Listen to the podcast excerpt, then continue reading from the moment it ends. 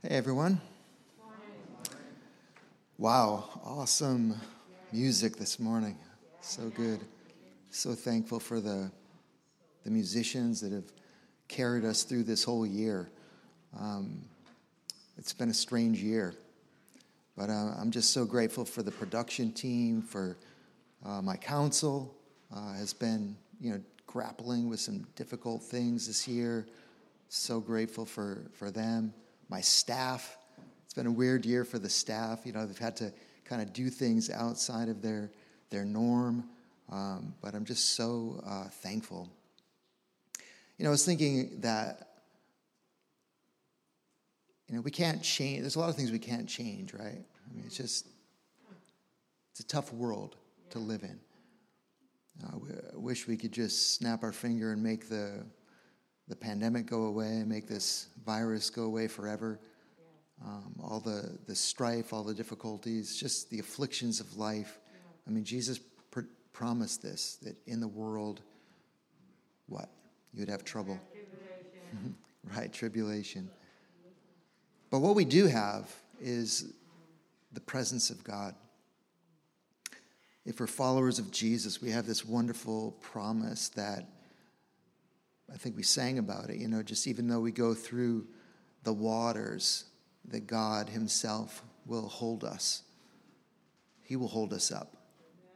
He will be with us in every season of life, in every moment of life. He'll be with us on the mountain, and He'll be with us in the valley. I can't imagine not having that. It feels like life is hard enough.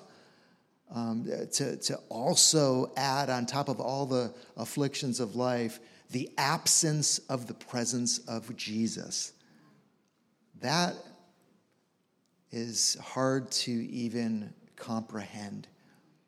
If you're listening to the sound of my voice, whether here or wherever you are on the planet, and you haven't yet come to Christ, I urge you to do it.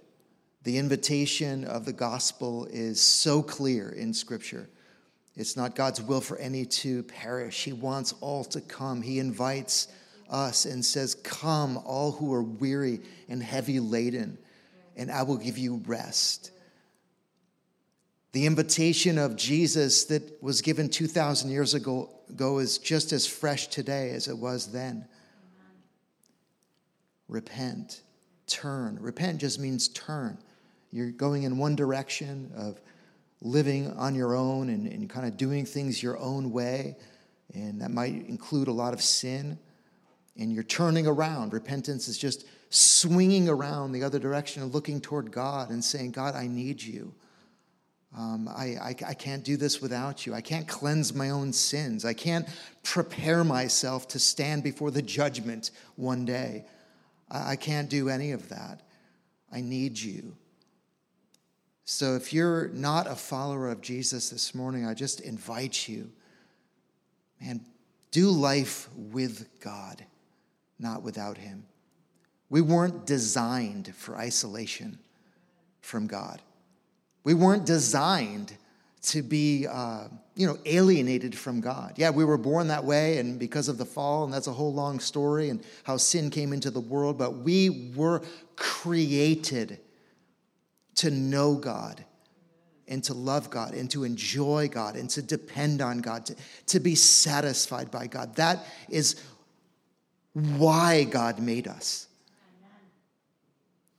If you are doing life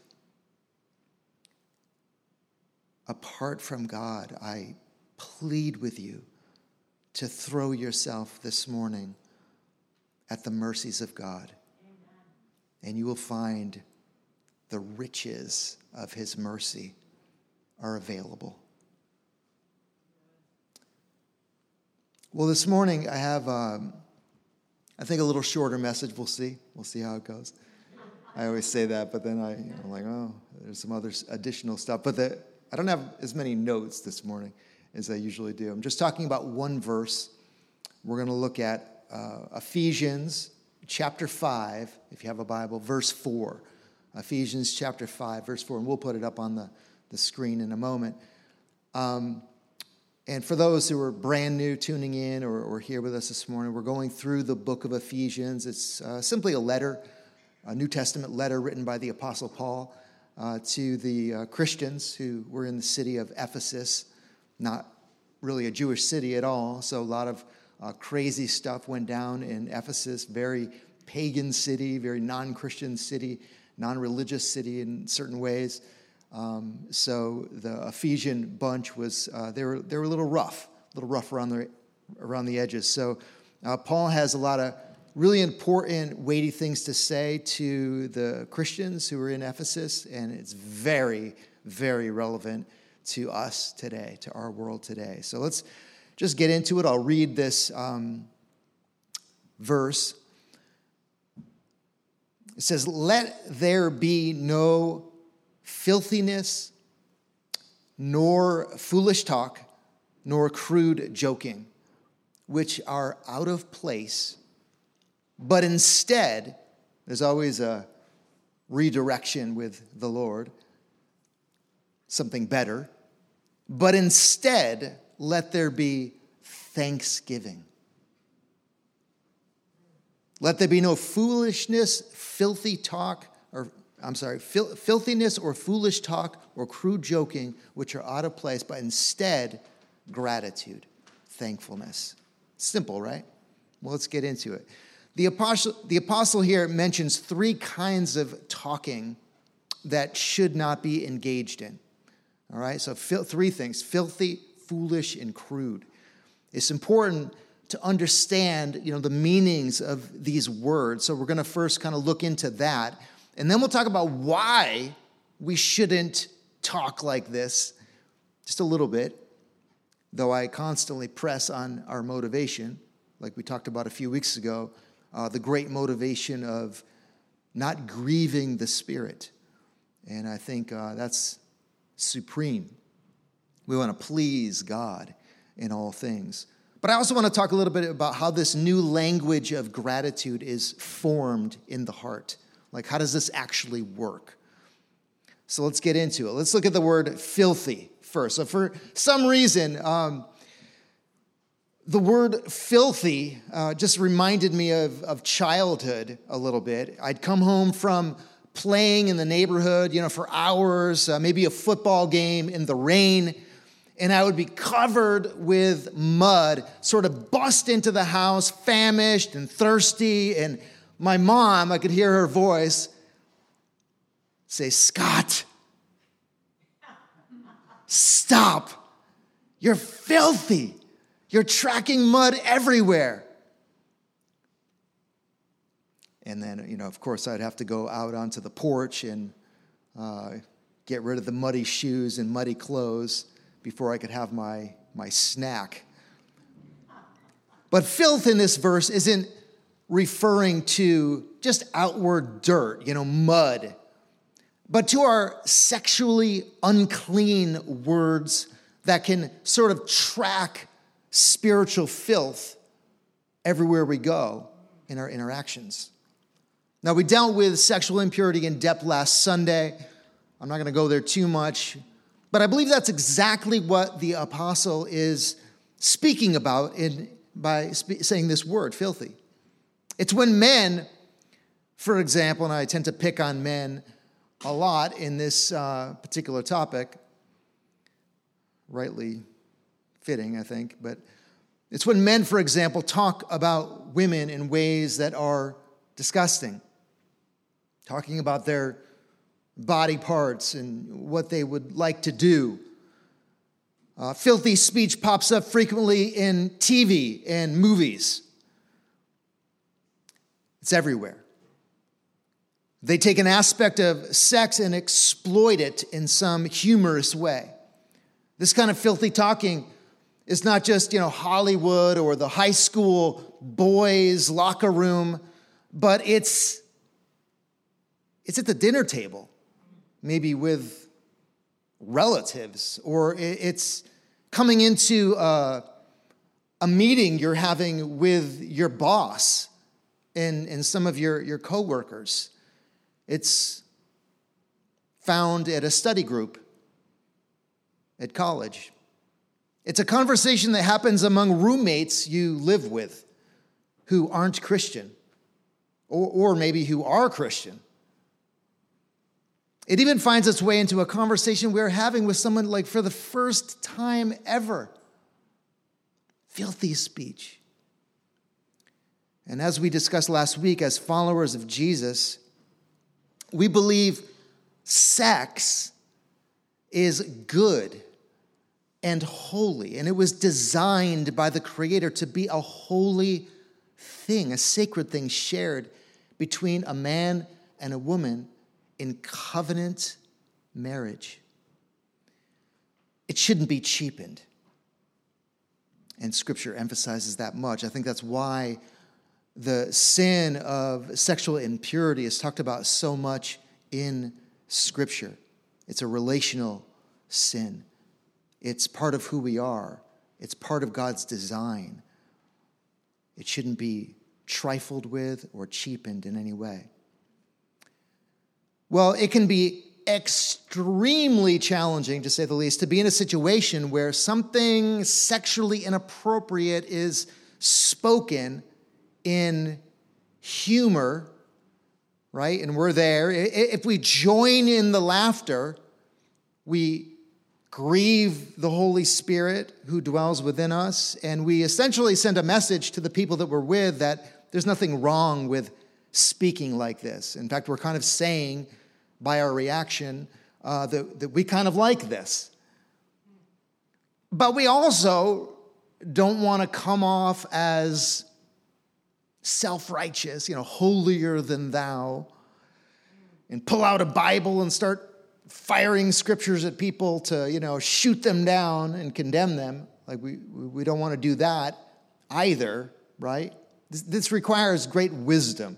Uh, just being in the culture, uh, some of the jobs that you guys work at. I mean, it just requires wisdom to, to, to just kind of function, to be in the world, but not of it, right? I can't tell you uh, exactly what to do in every situation because every situation is different. But I'd like to challenge you to use your imagination and think about how Jesus might respond. I mean, he was like the master at redirecting the conversation, right? Uh, I mean, sometimes he just give the straightforward rebuke to people, but often he would just shift things with great wisdom. May God give us that wisdom. Now let's look at this next word, word a little bit foolish, or the phrase foolish talk. Uh, the apostle here is telling us to avoid this kind of foolish talking. I'm not sure what comes to mind when you, when you hear that phrase. I think the problem with this uh, translation for us in 2020 is that the word foolish is just, it's kind of a broad word, and I don't know, maybe it triggers different things in, in different people that are even in this very room or listening this morning. I mean, for me, I just, I think of grade school. Uh, it seems like a lot of things make me think of childhood, but uh, you know, I think I think of grade school and how the boys, including me, would get scolded.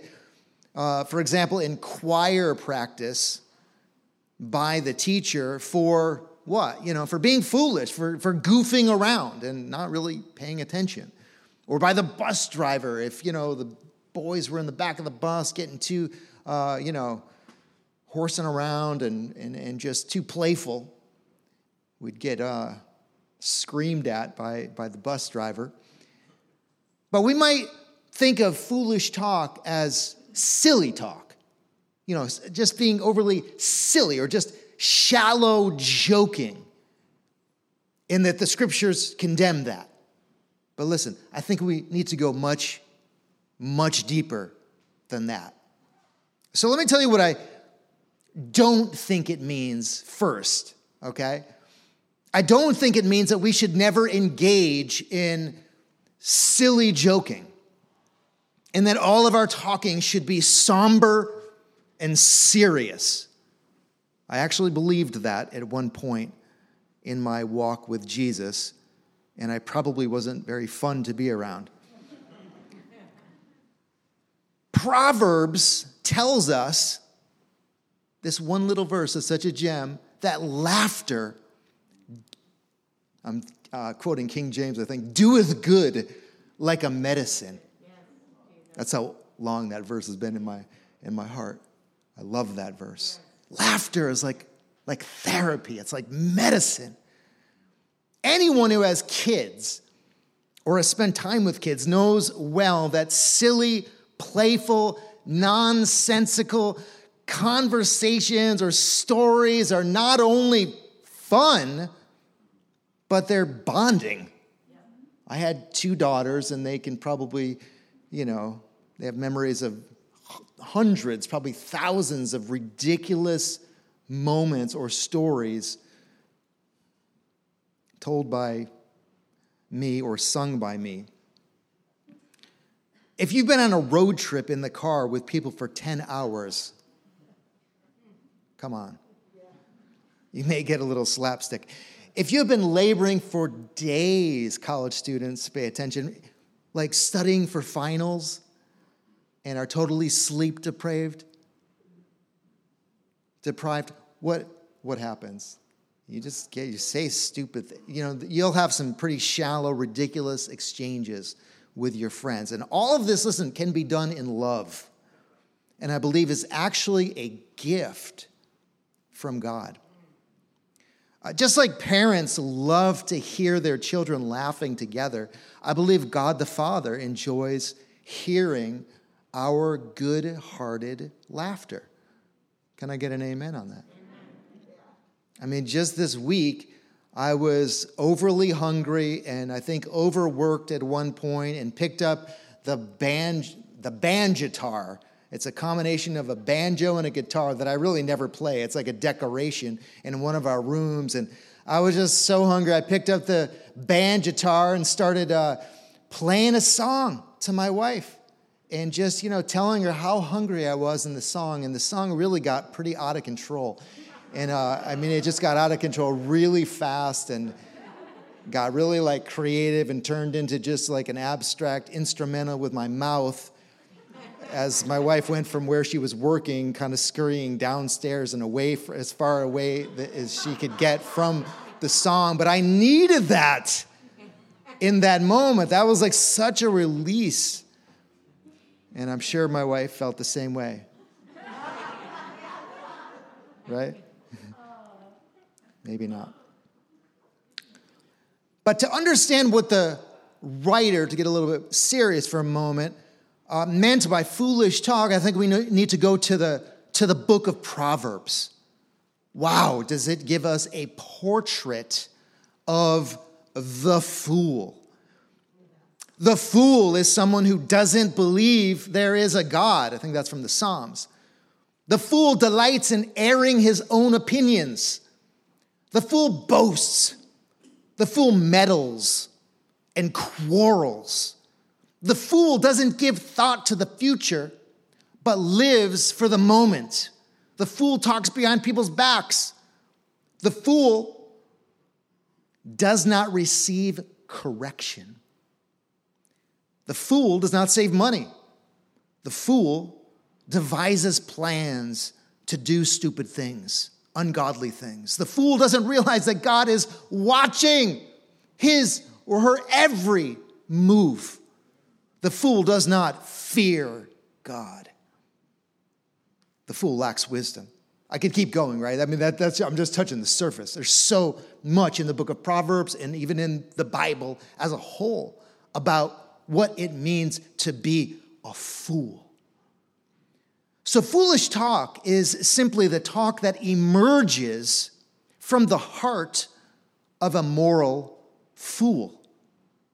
Obviously, we should not be talking like a fool, like a moral fool. Examples of foolish talk abound, right? I mean, you can just go anywhere, sit in a restaurant, listen. You know, just turn on the TV, go to YouTube, watch the latest popular videos. I'm not really recommending that you do that, but listen to talk show radios and you know, you'll hear proud, arrogant, godless speech. Grumbling, whining, you'll hear talking that is racially insensitive, you'll hear talking that is demeaning. to people groups. You'll hear really stupid opinions that have no regard for God whatsoever. This is foolish talk. It's the way we talk when we leave God and God's laws out of the conversation. That's foolish talk. The apostle is telling us not to talk like that. The contrast, of course, would be to speak words of wisdom. As the book of James describes it like this the wisdom from above that comes from God, in other words, the wisdom that comes from God and should, of course, dwell richly in the heart of a true believer. The wisdom from above is first pure, then peaceable, gentle, open to reason, full of mercy and good fruits, impartial and sincere. I mean, the word sincere is a little overused, but I think it means authentic, uh, honest to the bone. So much more we could say about each of these words, but let's look at the, let's look at the third word on this list, the word crude. Crude. Crude joking. The NIV translate it, translates it uh, coarse joking. I believe he's uh, definitely referring to joking or jesting in sexually disgusting ways, but also like rude, demeaning ways. It includes the whole spectrum of sexual harassment in the workplace, or just when people say sexually vulgar things. I think, I don't know, out of shock effect or something like that. But it would also include more generally making fun of someone about their physical appearance. You know, maybe their weight or their hair or some feature that's different. You know, it's what kids do in junior high school. Mean kids. You know, when they would think, at least this is how it was in the 70s, maybe now they do it, you know, uh, uh, you know in uh, more subtle, cryptic ways uh, through social media or whatever. But in the 70s, people were very blunt and crude and politically incorrect and would just cut people down to their face and try to say the crudest, meanest thing possible just to bring somebody low. Crude means raw, unrefined, unprocessed. So, with language, it is talk that is unfiltered. It's hurtfully blunt. It may be true, actually, but it's insensitive language that makes people feel stupid, ugly, insecure, insufficient, inferior, and so on. Crude language is often used by comedians, right? I mean, it's hard to even listen to. You know, everybody's just laughing at the expense of some people group or some even particular individual. Uh, this is really messed up. One sentence, crude zingers are all over Twitter. We might think, okay, why is Paul telling Christians not to do this? I mean, this doesn't seem like something Christians would struggle with at all, right? But, but we do. But we do. I've, I've heard husbands say very crude, demeaning things about their wives in public. All in joking, of course, but you know, usually about how they should uh, you know, submit and, and serve them you know, it's kind of funny, but not really funny. I mean, I thought I was funny in Bible college, and the other husbands, you know, young, cocky, arrogant, punk Bible school kids, including myself in this, you know, who learned the Greek word for submit was hupotasso and thought it would be fun to just sometimes yell that word, uh, Greek word, to our wives. You know, we thought we were being funny, but, you know, looking back on it, it's like, no, it's not funny at all.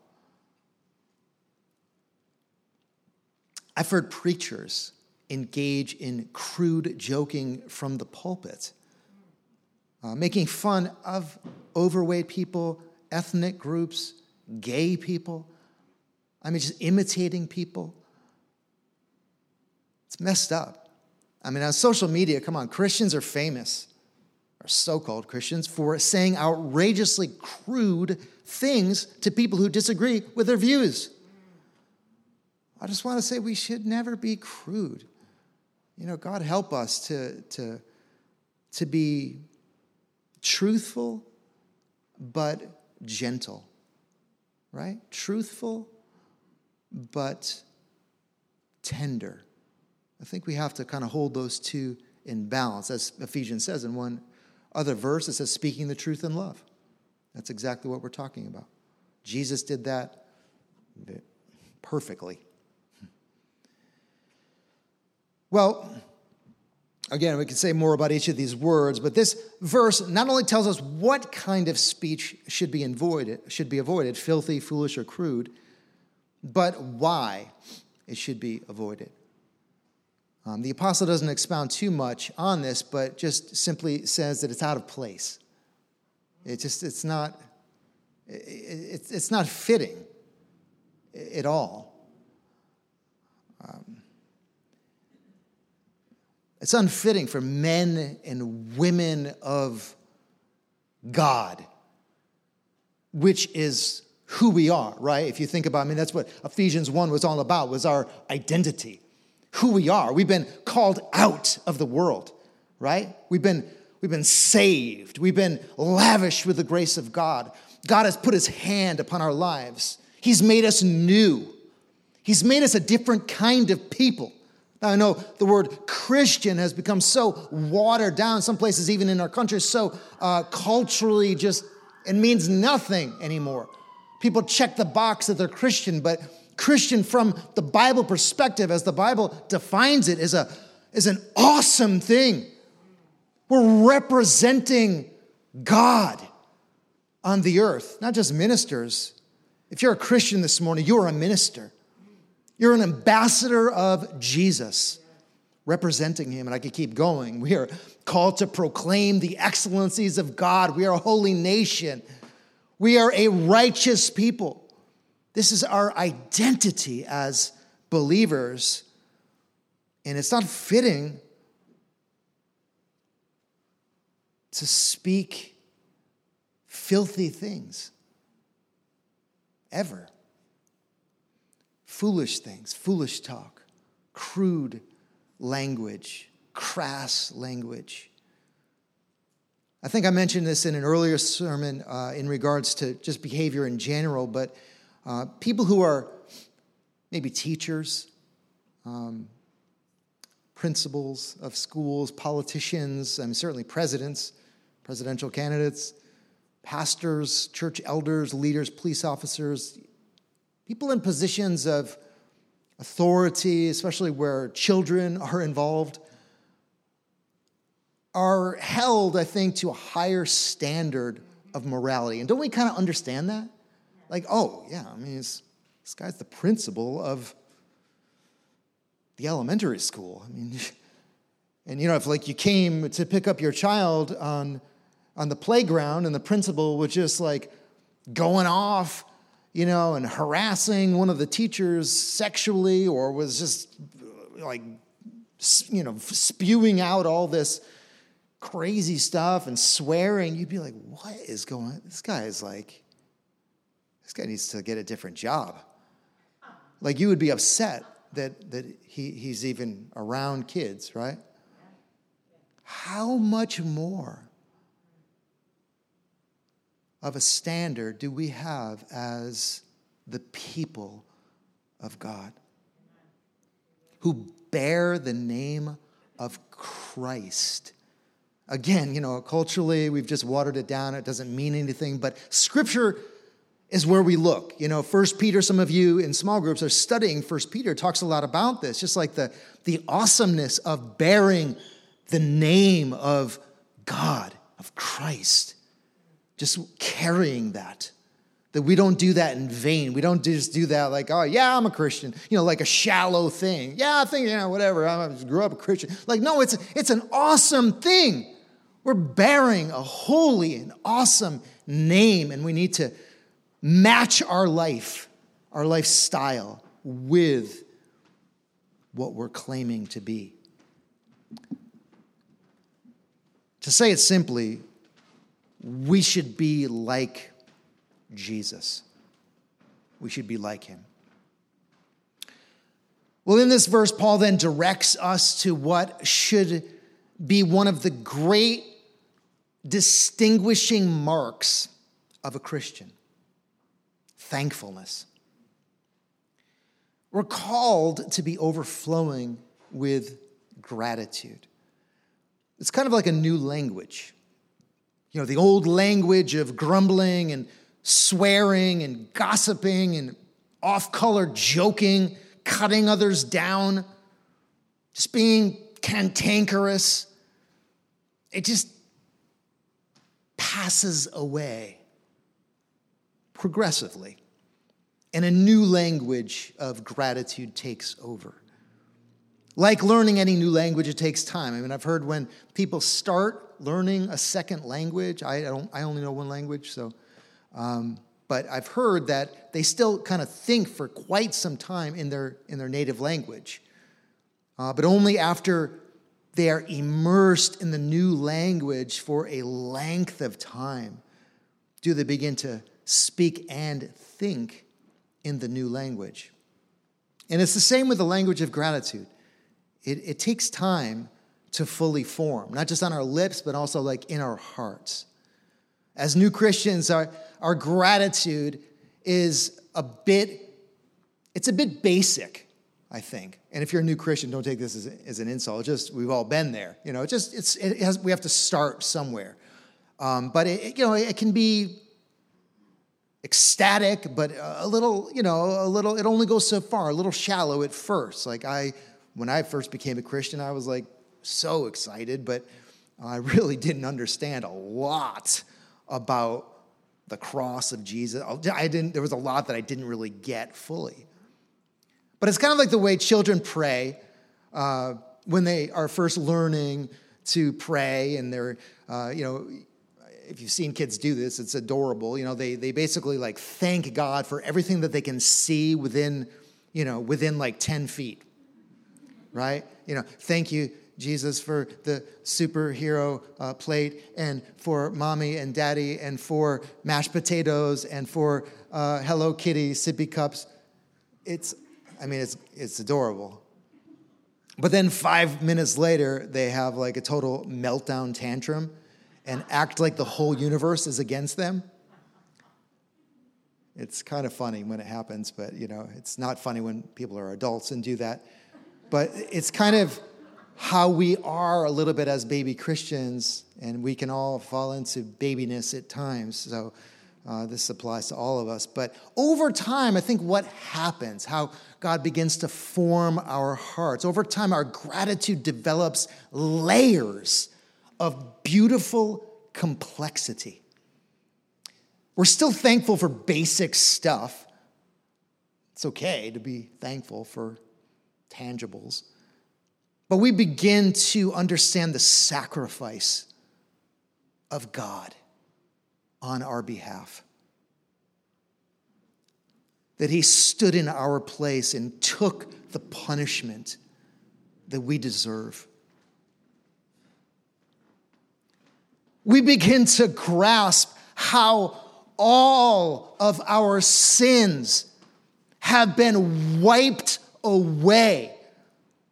The debt of our sin canceled completely, forever. We grow in this thing we call blessed assurance that we know that we know that we know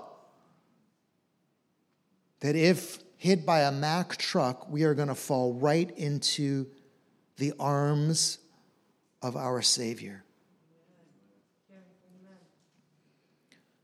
we start to understand and anticipate the new city, Revelation 21 and 22, that there's going to be this, this time when God makes all things new.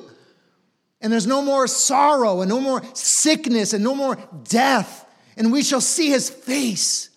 In all that Revelation 21 and 22 tells us, we begin to just taste it at times and that gratitude and excitement kind of settles in us. We realize the treasure of being the friend of God. In contrast to at one time how we were at enmity with God. And the wrath of God was on us. We didn't even realize it. We were, you know, in a place where the sentence of hell was on our lives. We were dead in our sin. And, but now, and that's what Ephesians is all about, but, but now this grace has come to us, and now we're, we're friends with God. We're at peace with the one who made us. We come to grips with the lavishing grace of God in our daily lives and the promise that He will never let us go. He'll provide everything we need. He cares for us. So, this gratitude begins to, as I said, kind of develop layers of complexity. And it begins to emerge naturally from our hearts, from the overflow of our thought life. It's not that we don't have afflictions or complaints about our afflictions. Hopefully, not too much to people, but to God at times, right? It's okay, He can handle our complaints. But a perspective of gratitude develops that overshadows all of the afflictions, these momentary afflictions, as the Bible calls them. Now, I believe this is a kind of a bonus thought here, but I believe that when we learn to, uh, can, you know, that we can learn to control out of discipline. Some of us are more disciplined than others, but we can kind of discipline our tongues pretty well and keep ourselves from saying stupid things somewhat. We can learn to, uh, you know, kind of think before speaking, prevent ourselves from saying anything too filthy or foolish or crass.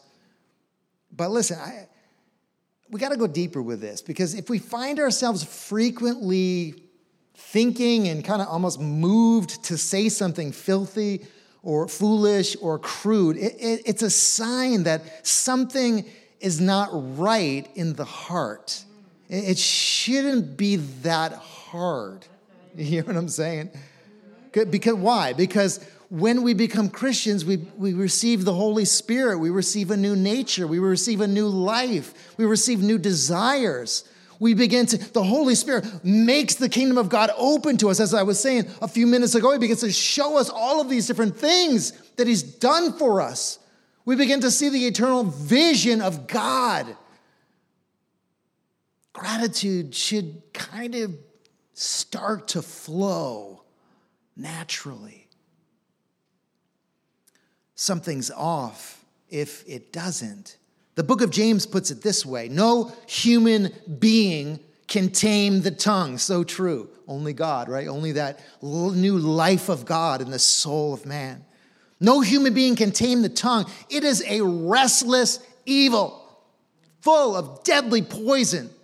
With it, we bless our Lord and Father, and with it, we curse people who are made in the likeness of God. But the same mouth, from the same mouth come blessing and cursing. Now listen to what he says. My brothers, these things ought not to be so. Does a spring pour forth from the same opening, both fresh and salt water? No. You know, for the kind of people that speak pure and wise and sweet when we're around church people, but then when we're around like other people, filthy stuff, foolish talk, crude, crass comes out. Something isn't right. Jesus taught, from the abundance of the heart, the mouth speaks. As human beings, our words flow naturally out of what we think. So the problem is not just that of outward language. We don't want to just, you know, okay, I'm going to discipline my tongue this week. I'm going to just try so hard. No, the, the, the answer to having a new language is to be filled with the Holy Spirit, to be filled with God's love.